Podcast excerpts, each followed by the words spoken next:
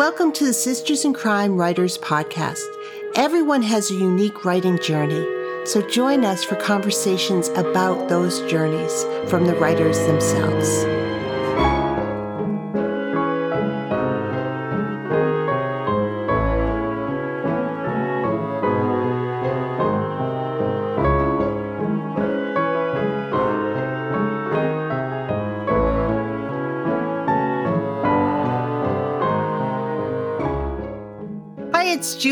Hennrikus, Executive Director of Sisters in Crime, and I am really delighted to welcome Edith Maxwell to the podcast today. Agatha Award winning author Edith Maxwell writes the Quaker Midwife Mysteries, the Local Foods Mysteries, and short crime fiction. As Maddie Day, she pens the Country Store Mysteries and Cozy Capers Book Group Mysteries. A past president of Sisters in Crime New England, she's a member of Mystery Writers of America and a lifetime member of Sisters in crime. A fourth generation Californian, Maxwell lives with her beau north of Boston, where she writes, she gardens, cooks, and wastes time on Facebook. Find her and Maddie at edithmaxwell.com, wickedauthors.com, Mystery Lovers Kitchen, and on social media. Welcome to the podcast, Edith. Thank you so much, Julie. I'm really delighted to join this long cast of uh, stellar people you have interviewed on these podcasts. Well, I'm looking forward to our conversation about writing. Uh, you are a very prolific writer. Uh, and we're going to talk about that and your series and, and the different pen names and everything else because there's a lot to talk about. Um, but I want to start where I always start and and talk about your how did you begin your writing journey? When did you say to yourself, I want to write a novel, you know, um, specifically? Like, when did you start on the mystery writing journey? I mean, I wrote a lot as a child. I wrote a lot of fiction, and then I stopped writing fiction in high school. Um, I had a short story published in the Pasadena Star News when I was 11, and I won a contest, and they paid me two dollars. Um, so that was the first money I made writing fiction, and then I didn't write fiction again for decades. And my younger son went off to kindergarten in the mid 90s. And all of a sudden, I had every morning to myself. And I loved reading cozy mysteries. And I was running, owned, and ran a small organic farm at the time. I thought, well, I can write a mystery, knowing nothing, having never studied creative writing. Um, and I started writing one. And I found a writers group, a critique group, which was hugely valuable, run by Susan Oleksiw, a longtime member mm-hmm. of Sisters in Crime New England, my 1st mm-hmm. writing teacher, really. And, um, you know, I read scenes in that group every Wednesday night for most of the year. And then the farming season started up, and I, in the fall, I decided I really needed to re educate myself um, to get back into the paid workforce. Uh, mm-hmm. You know, I had this. I was teaching childbirth classes. I had a small farm, but I really wasn't making very much money, and I kind of forecast that a divorce might be in my future, and I needed to get back into the paid workforce. Mm-hmm. And I couldn't figure out a way to. And then I got a full time job as a software technical writer. So I was writing for a living, but not fiction, procedural writing and I couldn't I couldn't manage to, and I was raising two young children and had a difficult marriage. I couldn't really figure out how to carry the the story and finish that book I had written about mm-hmm. two thirds of. Um, so, but that's when I first got the idea. I can write a novel. I can write a whole novel. And it was was it always crime fiction? You know, I mean that first book was, but but it was what about the genre drew you to it? I mean, were you all ever tempted to write, you know, in another genre or was it always going to be crime fiction? It was always going to be crime fiction and it was always going to be on the gentler side of crime fiction. Um, I was reading almost exclusively mysteries written by women with a woman protagonist. Mm-hmm. You know, I, I, I launched into Sarah Paretsky and Sue Grafton, but also those cozies of the early 90s, um, Katherine Hall Page and Susan Wittig Albert and, you know, the, the various three name um, cozy mystery authors that had recipes and and no gore on the page and no men talking about women's legs and bodies, you know, because the women protagonists don't talk like that. And that's what I like to read. And that's always what I wanted to write. You know, I've branched out into historical mysteries, but they're still on the mm-hmm. gentler mm-hmm. side, and I still have a, a female protagonist.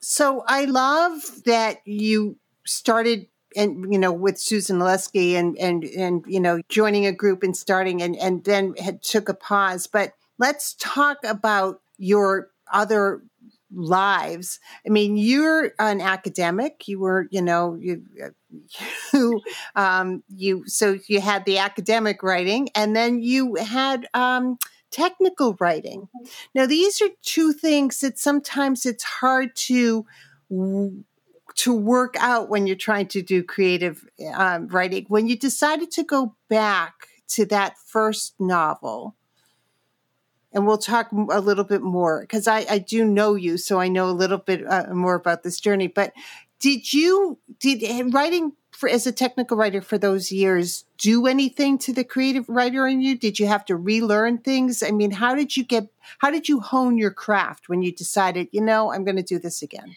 So while technical writing is not creative, you have to be very clear. There's no fluff. Yes. There's nothing extra.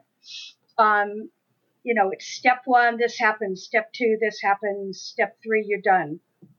Click save, whatever. Um, and I was writing for a video editing software company. So it's very interesting. Uh, on the negative side, it didn't leave me much energy to write during the week. You yeah. know, I mean, I was in front of a screen writing all day. On the plus side, I was working with words all the time. I had some very good editors, and then I became a peer editor in my own group. Um, so I was really honing how to how to write very clearly. So it, you know, it had pluses and minuses, but I always felt it was great, and it, it I didn't have to I didn't have to abandon it when I switched over to fiction. Say, I had a couple hours Thursday night, I was going to work on a short story. Mm-hmm. And then, uh, you know, it was a joy to make up stuff. it was yeah. a joy to write fiction.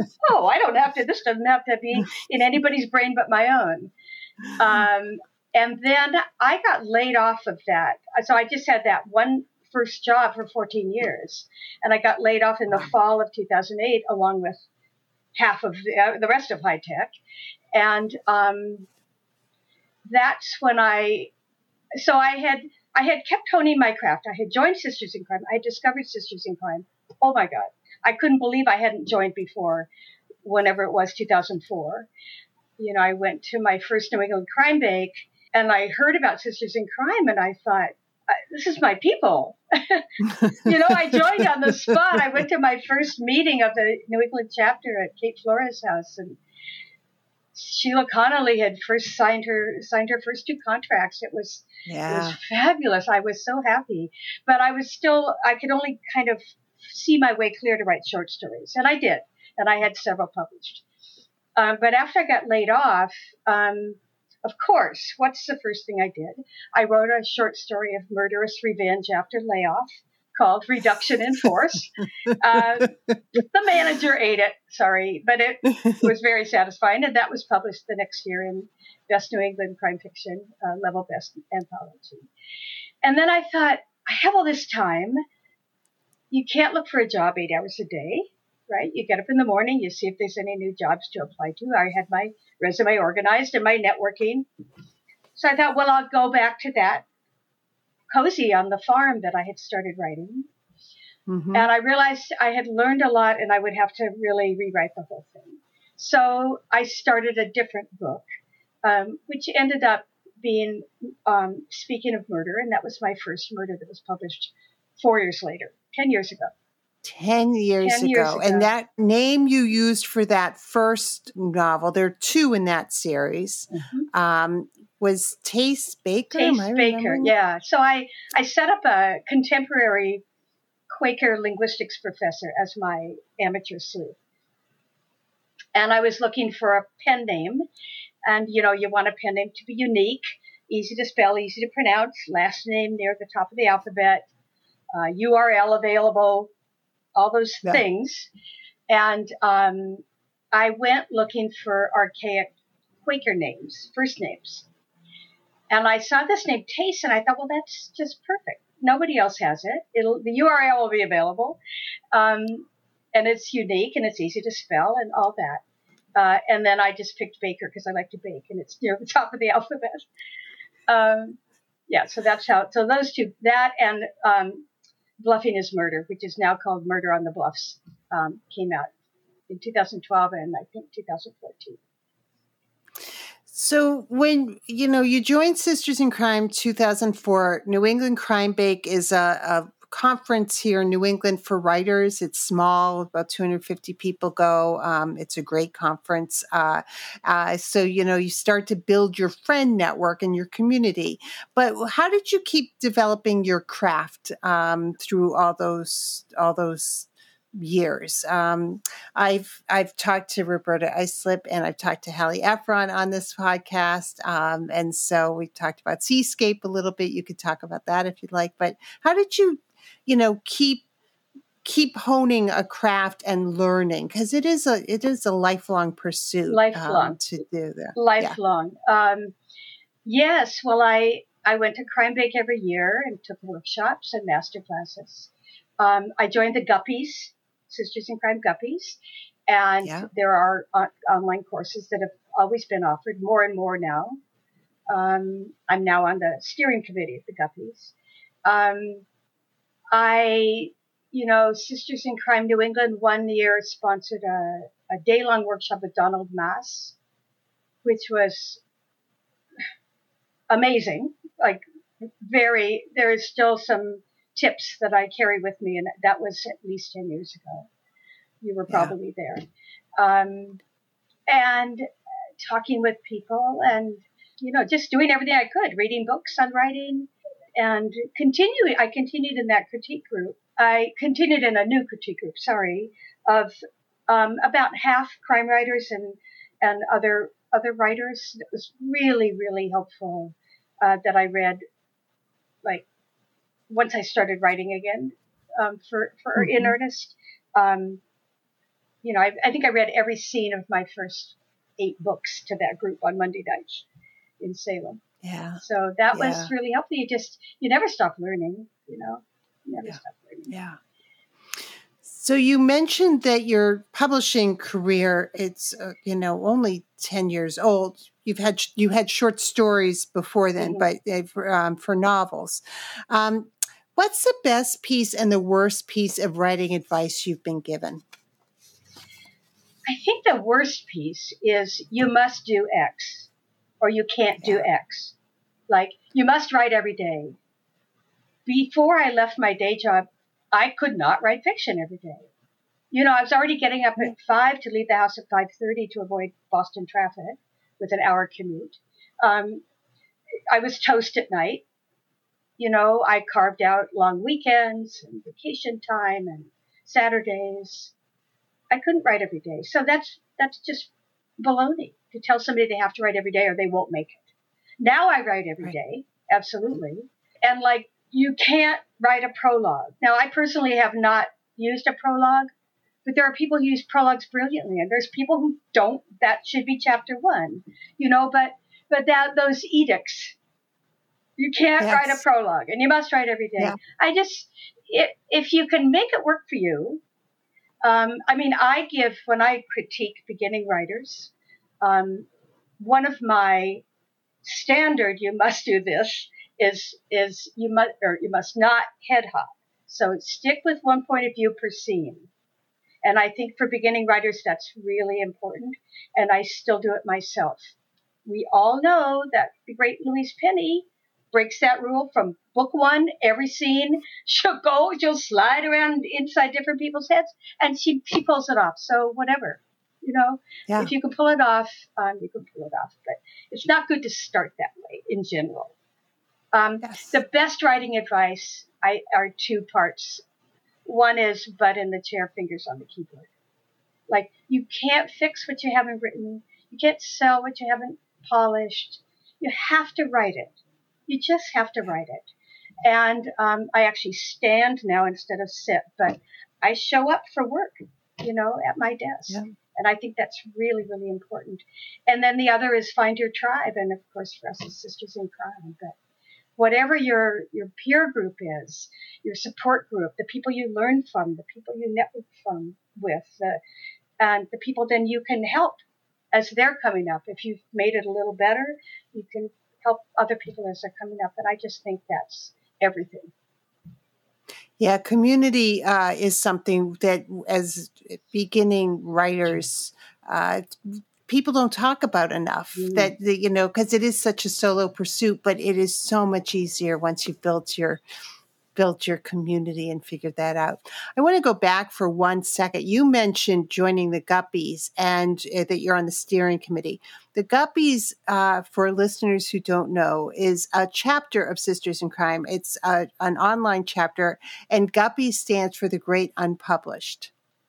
And it is an extraordinary group of people on that steering committee who help hundreds of writers at all different stages of their career learn craft, learn business, join critique groups, um, all, you know, develop resources, all sorts of things. And uh, so it is, uh, as I said, it's an online chapter of Sisters in Crime. It is a tremendous resource um, for emerging writers, but many people stay with the Guppies even after they're multi-published, as as you are, uh, because of the camaraderie and the community and the support. And if you go to a conference, uh, BoucherCon, Malice, uh, I'm sure Left Coast Crime, the Guppies always meet up and uh, and have a moment because seeing each other in 3D matters. Exactly. Um, no, so. and I'm I'm so grateful that they let you know those of us who are published, and in fact, my I think it's my 27th novel is coming out next month. And, um, you know, but I still have things to learn. I still signed up for classes. And um, there's all these subgroups, you know, the Agent Quest subgroup and a short story subgroup and manuscript swaps. Um, it's really wonderful. And, and um, there's a newbies group that people stay in for the first three months. And I'm now the newbies liaison, so I post two topics every week for the newbies group. And uh, it's really amazing. So it's a huge resource for Sisters in Crime. I always tell people, starters, it's, you know, go, go join, join National and then join the Guppies. Yeah it's a it's a really extraordinary uh, and a, an extraordinary group of volunteers who make it work because it's it's as I said, hundreds of people are in the guppies. So, thousand over a um, thousand um, over a thousand yeah, now. Over yeah. a thousand, yeah, yeah, yeah, It's it's it's really impressive. So Edith, as I mentioned, I I do know you, so I know this story a little bit. But for our listeners, you've been published for ten years. You know, as we're recording this, it's early 2022 27th novel's coming out. A few years into your publishing journey, you decided to make a flip and start writing full time. Mm. Can you talk about your publishing journey um, and, and, also making that flip because you are you do write anyone who follows edith on social media knows she writes every day uh, she takes plotting walks which i'd love to talk about as well. Uh, you're also a voracious reader and a real supporter of other writers which is is tremendously. You're you're really good champion of the community and of other writers. But um, tell me about this you know your transition. You're probably working harder now than you've ever worked in your life. Um, you know, your series and the Maddie Day move, which which is you know Maddie Maddie has a following. Maddie sells a lot of books. So talk to me about that journey, that 10 year because 10 years is a blip. It's not it's a long time, but it's not that long. It took you a while to get there, but once there, man, right. 27 books. Right. I want to say, I want to briefly, before I get into that, say that I learned being that supportive from you, Julie. Like early on, when I met, after I met you and we started being friends, you said social media is 90% about other people and 10% about yourself. And that's retweeting, sharing posts, supporting your fellow authors. Um, I learned that from you. Just saying. So thank you. well, thank you. Yeah. yeah. I still believe it, still stand by that. Exactly. I do too. Yeah. Um, well, so I wrote that first novel and I, I went the whole, um, you know, looking for agents. I got discouraged after 50 rejections. Rejections are non-replies, which after a while they don't reply. It's a rejection.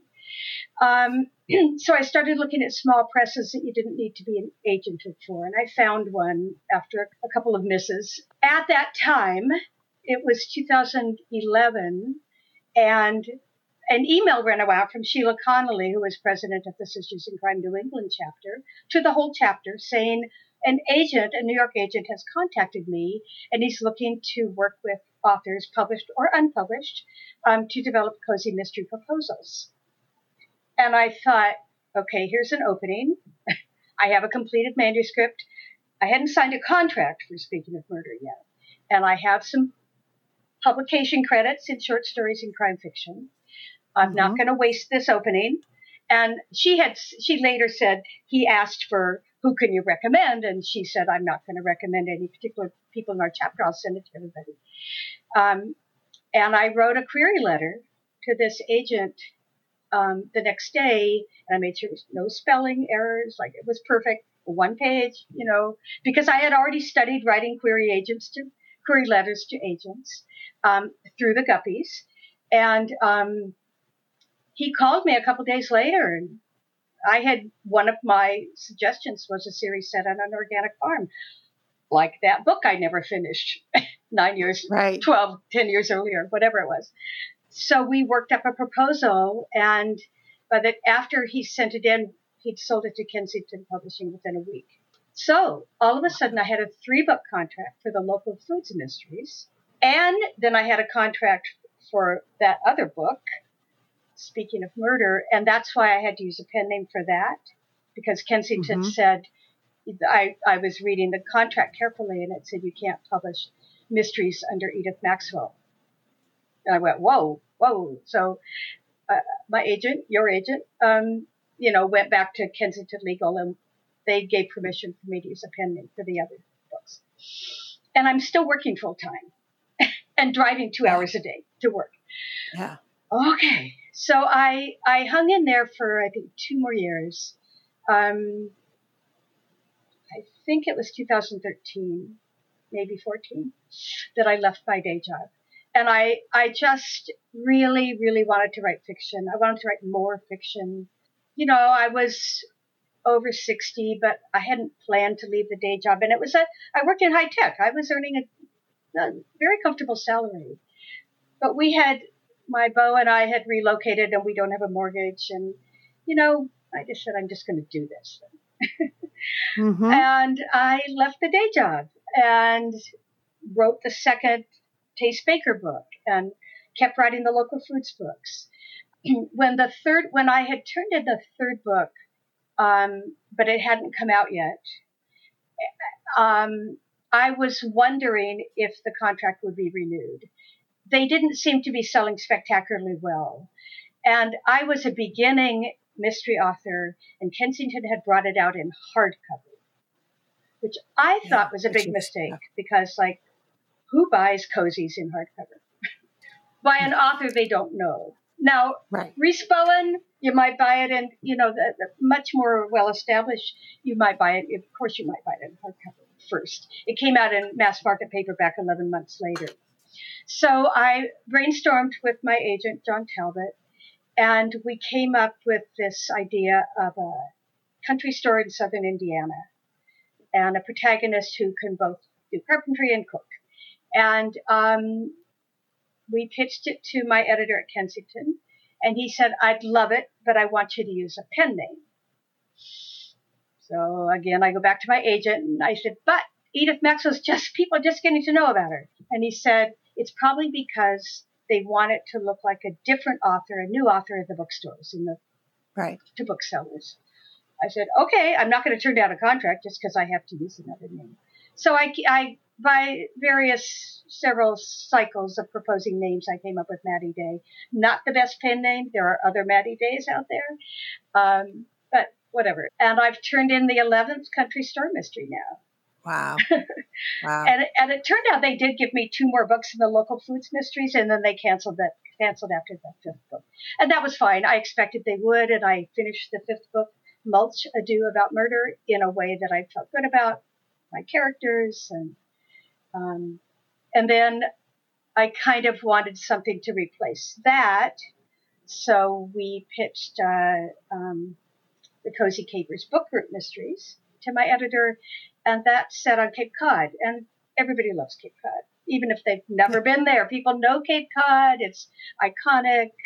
Um, mm-hmm. It's a seasonal community, um, and my protagonist is a, um, a obsessive neat freak who owns and runs a bike shop, repair, rental, and retail, and lives in a tiny house behind her um, her shop with her African gray parrot Belle, who's a character in this in the series.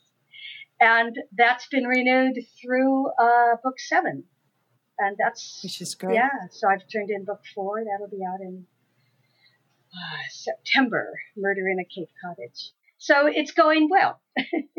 yes, no, Maddie, and those are contemporaries. Yeah. Um, but you've also written historical mysteries uh, as Edith Maxwell.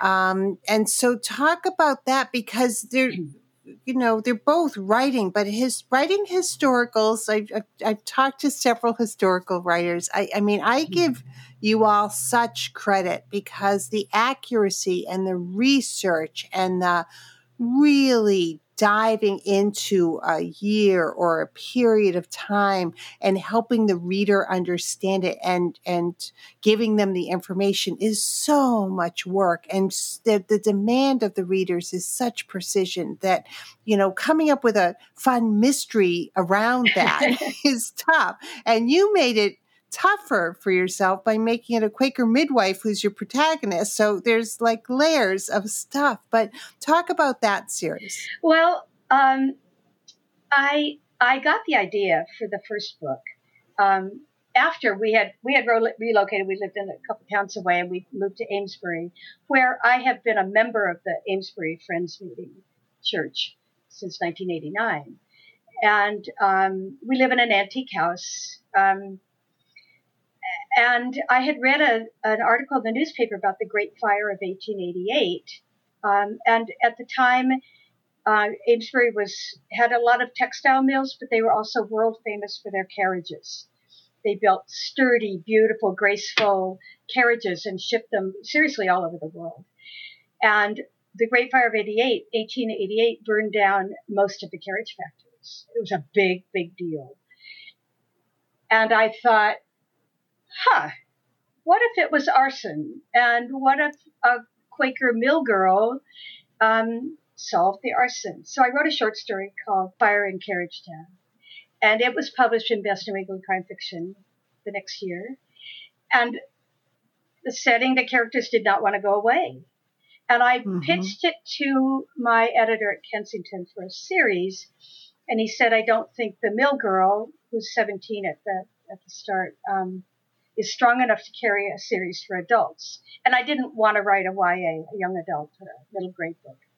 So, somewhere from the recesses of my hyperactive imagination, I came up with her Aunt Rose Carroll, who's a midwife. In her mid 20s, not yet married, independent businesswoman. And so she's my amateur sleuth. Um, John Greenleaf Whittier lived down the road. Um, and he's one of her mentors. I've been a docent at the John Greenleaf Whittier House Museum, and and I live in Amesbury, and I live in the house where I put actually put Rose and the family in in my house, which was built in 1880 for the mill workers. And so wow. I walk around town and I can come up with stories, and you know a lot of the a lot of the old houses and factory buildings are still here, repurposed. You know, hardware store, pizza place, counseling center in these beautiful old brick buildings.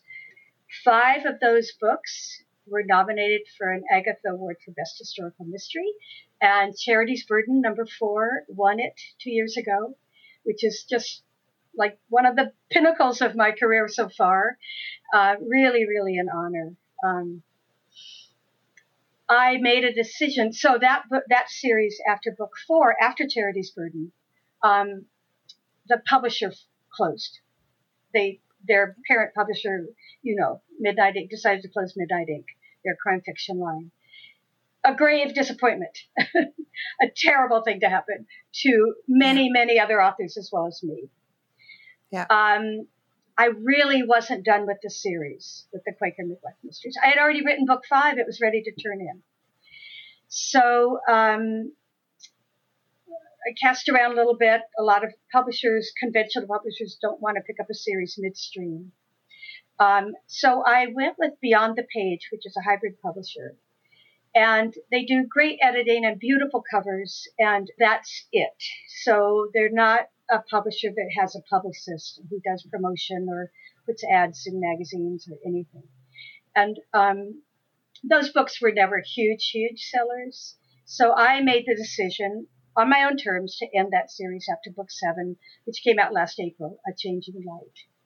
Um, although I've just written a new short story featuring Rose 10 years later and submitted it to an anthology, so we'll see about that. Fingers crossed. And right now I'm writing, I'm working on a new historical series set in 1926 Boston. I don't have a contract. It's just a dream project, no safety net and um, we'll see where I go with that. I'm giving myself till the end of February to really polish it. I had written the first draft last summer, and then I had to write a book under contract, and I'm back to it. And that, you know, when I when I have time, out, I'm working on it. I'm hoping to get it out to an editor before I have to get back to contract work. But but you're you're right. To get back to your your comment about the research, oh, there's so much research. And now I'm in a whole yeah. new era. Um, new words to look up, new vehicles to research, you know, new hats. My protagonist, Dorothy, loves hats. So every time she walks by a haberdasher, she's tempted to go in and buy a new cloche or a new beret or something. And I, it turns out I love being an amateur historian. Who knew? Yeah. I don't have any degrees in history, but I, I really, really love doing that research. Well, and you know, your contemporaries require a certain amount of research as well. I mean, you know, you need to understand place and and language and you know what what what it is. So it's all research. How do you balance? You know, you're writing two series right now, plus you're writing this uh, historical, and you're a very prolific short story writer. How do you balance? Can you work on multiple projects at the same time in different phases? Do you, you know, do you do edits for one and then, you know, how do you, how do you balance it all, even? Um, I do my best to work on one at a time. I I don't like they're those characters are living and dreaming and walking around in my brain, and I I don't want to dilute that. Um, yeah. Before after I turned in the book, I had a book due December first, and then I went on a very quick vacation, vacation, oddly enough, to see family. And um, then it was Christmas, and I worked on two short stories before I launched back into my 1926 book. Um, and I got those done and polished and submitted to two different anthologies because I really wanted to do that, and they had deadlines. And actually, the deadline, yeah, one of them had a deadline. Um, and now I'm back in 1926. And that I will stay there until the date I've given me myself to get back to a book under contract. Um, the only, and I do that with all my first drafts. Like I really, I don't do anything else while I'm writing a first draft, and I really prefer it that way. It, it only it only blows up when I get in copy edits from a different book or a different series, and they're due in two weeks. Right. I put down the first draft, I do the copy edits, I send them in, I go back to my book. Or I get in proofs and they're due in a week. You know, so I have to do those, right? They, they, they've yeah. got a, a closer deadline. Um, so it, it kind of depends on how close the deadline is, who gets priority. But I really don't, I don't work on a short story while I'm working on a book. Um, unless sometimes if I, um, like if I've worked, if I finish a first draft and done kind of a round of edits, self revisions. Um, and I have time in my schedule to let it sit for a couple weeks to let it gel. I might work on a short story during that time. Um, yeah. But I wouldn't start another book like in between one in the middle of one book. that just I don't think that would work for me. It may work for Yeah. other people, but it doesn't work for me. Yeah. Well, you know, it's obviously prolific um, work work structure for you and an ability to to juggle these things and stay in these worlds and invent new ones while you're doing Yeah. it, which is so uh, so great for yourself and also for your readers. I mean, it, it only works because I I've found that I can write a really fast first draft. Like I can write a first draft in six weeks, six or seven weeks. Yeah. Now my cozies are not; they're usually under 300 pages. So I'm not writing. I'm not Elizabeth George. I'm not writing 700 page novels. That's two of my books. You know. Yeah. Um, so, but but I just really focus on that first draft. I crank it out, and then I have another couple of months to to revise and polish and flesh out. And and as a former technical writer, going back to that, I do write short. My first drafts are always way too short because I'm doing that sparse meat and bones Yep. kind of thing, and then I or just the bones maybe. Um, and then I go back in and I make all the clues work and drop red herrings and give it the most elegant language I can in the service of the story. You know, all those things, add those reactions that I know but I forgot to add of the character after something happens. Um, so, but that's that's one reason I can write three or four books a year, is that I can write such a fast first draft. Well, and you're a pantser, um, uh, but when you start a book, do you have a premise, or or how do you, you know, I mean, when you're in contract, you gotta you gotta come up with a premise and and start. But you know, for even for the book that you're writing, your 1926 book, how do you how do you start? What what do what do you have to have in place in order to feel like okay, I'm ready to start this book? So that varies a little bit if it's the first in a series or a standalone, or if I already have the world set up. Um, if I'm building the whole world, if I was building my country store mysteries, I have to set up South Lick, Indiana, which is a fictional town. I have to set up who's my chef, who are her helpers, who are her relatives, what's the police department like, all that. But I do usually, well, my editor wants a synopsis before I start writing, and he would like way more than I ever give him. you know, he would like 10 pages single spaced and Mm, I think maybe once I gave him five pages double spaced, but um, I don't want to know the story before I write it. Who somebody else was on? Was it Sarah Peretz? Somebody else was saying the exact same thing. I don't want to know the story before I write it, and I, I Yeah. I'm that way. I, um, but I do have to have, you know, a victim and a murder weapon, and then as I write along, you know, I'll come up with three or four plausible suspects. Uh, what I like to say, I follow them around and write down what they do, you know, and Yeah. it becomes clear who's the bad guy. Sometimes I think I know at the beginning who it is, and I it's wrong, and I have to change it. Sometimes I always know. Sometimes I have to pick somebody. Like I, I tell myself, Maxwell, you're three quarters of the way through the book. Pick one, you know, because I'm almost done. Um, so so that so that varies, but usually at the beginning, especially if it's a continuing, you know, I know my protagonist, I know the setting. I I I set the books usually about two to four months after the previous book, so I know the Mhm. season, and that's important. In it's always important. The season is it is it blazing hot in August in southern Indiana? and People want to kill each other just because they're too hot, you know, or is it the winter on Cape Cod and nobody has a job and you know it's nobody's riding their bike because it's too icy, all those things. And I do like to cast around for interesting murder weapons, poisons and herbal things and sharpened knitting needles, you know, hat pins depending on the era. Yeah. Um, you know, and then I, I really just start writing, and I, I write chronologically. I would never write the end before I write the beginning or before I write the middle. I just I I just have to march through the story until I get to the Yeah. end. Yeah. Yeah. well, it works for you. How long does it take you to write a from first, you know, from first sentence to, you know, polished draft that you send off? How, what what is how long is that usually? Well, it's three or four months. It's three or four months. That's all I have. you know, if I'm writing, if I have three books under contract, I have four months. That's all I have. Yeah. Um, but I am usually, if I've started writing, if I've given myself that whole four months, I'm usually ready to send it in before the due date. So it could be under four months.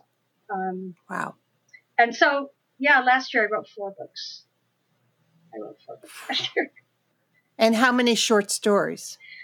You know, uh, are, there's always a long, long leg to when they come out, but I think I usually write two or three short, short stories a year. Um, yeah. I have one.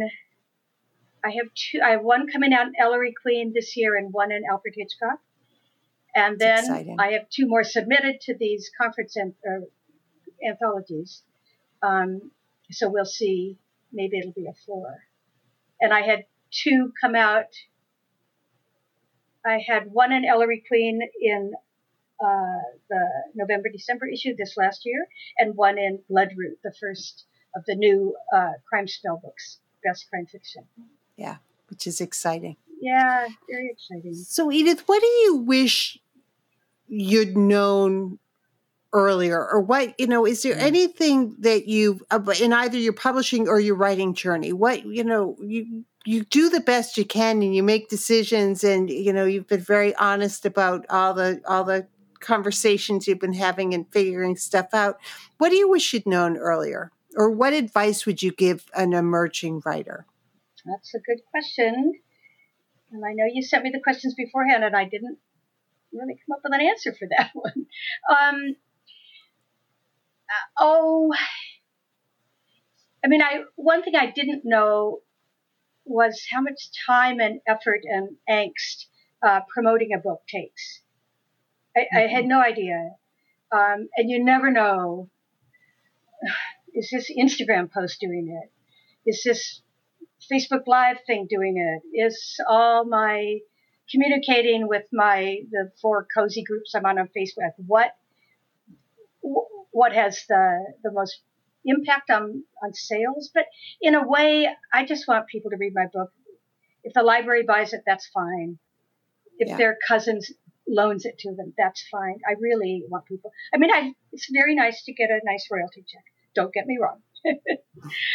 and um, I've been those have been going up for me, which is very very gratifying. But um, I really just want people to read my book. So that's one thing I didn't know.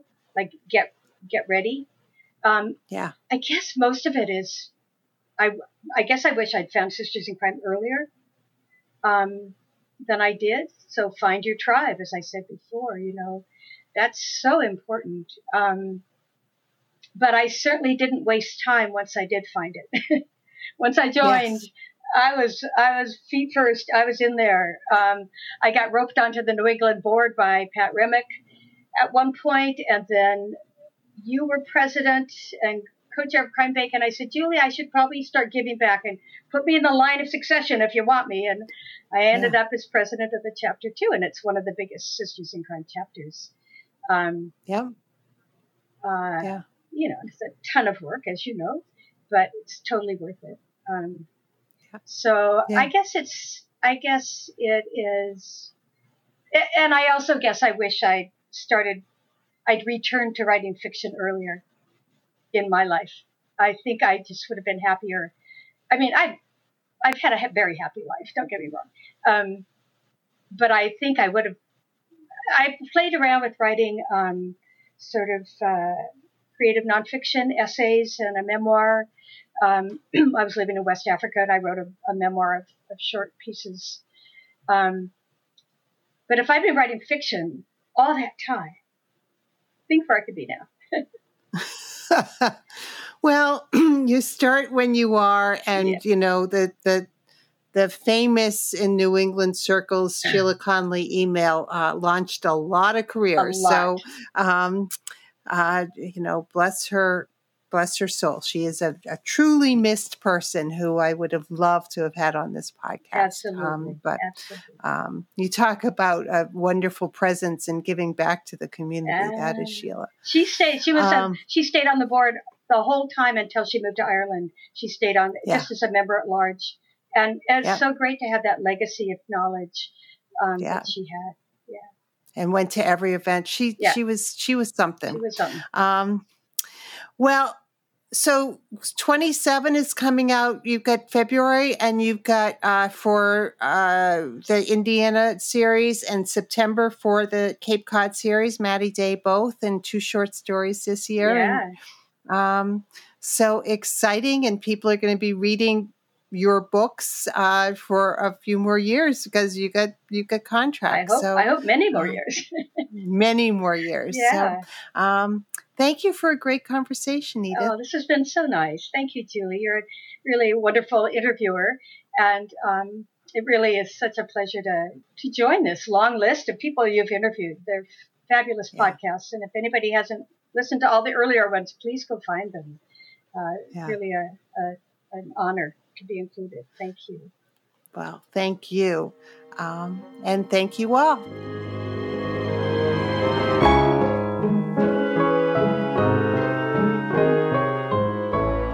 Thank you for being with us today. Sisters in Crime is about community.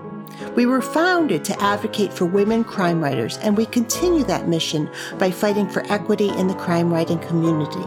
Sisters in Crime is an international, inclusive organization for all who write and love crime fiction, mystery, thrillers, and suspense. Join us at sistersincrime.org and make sure you subscribe to this podcast.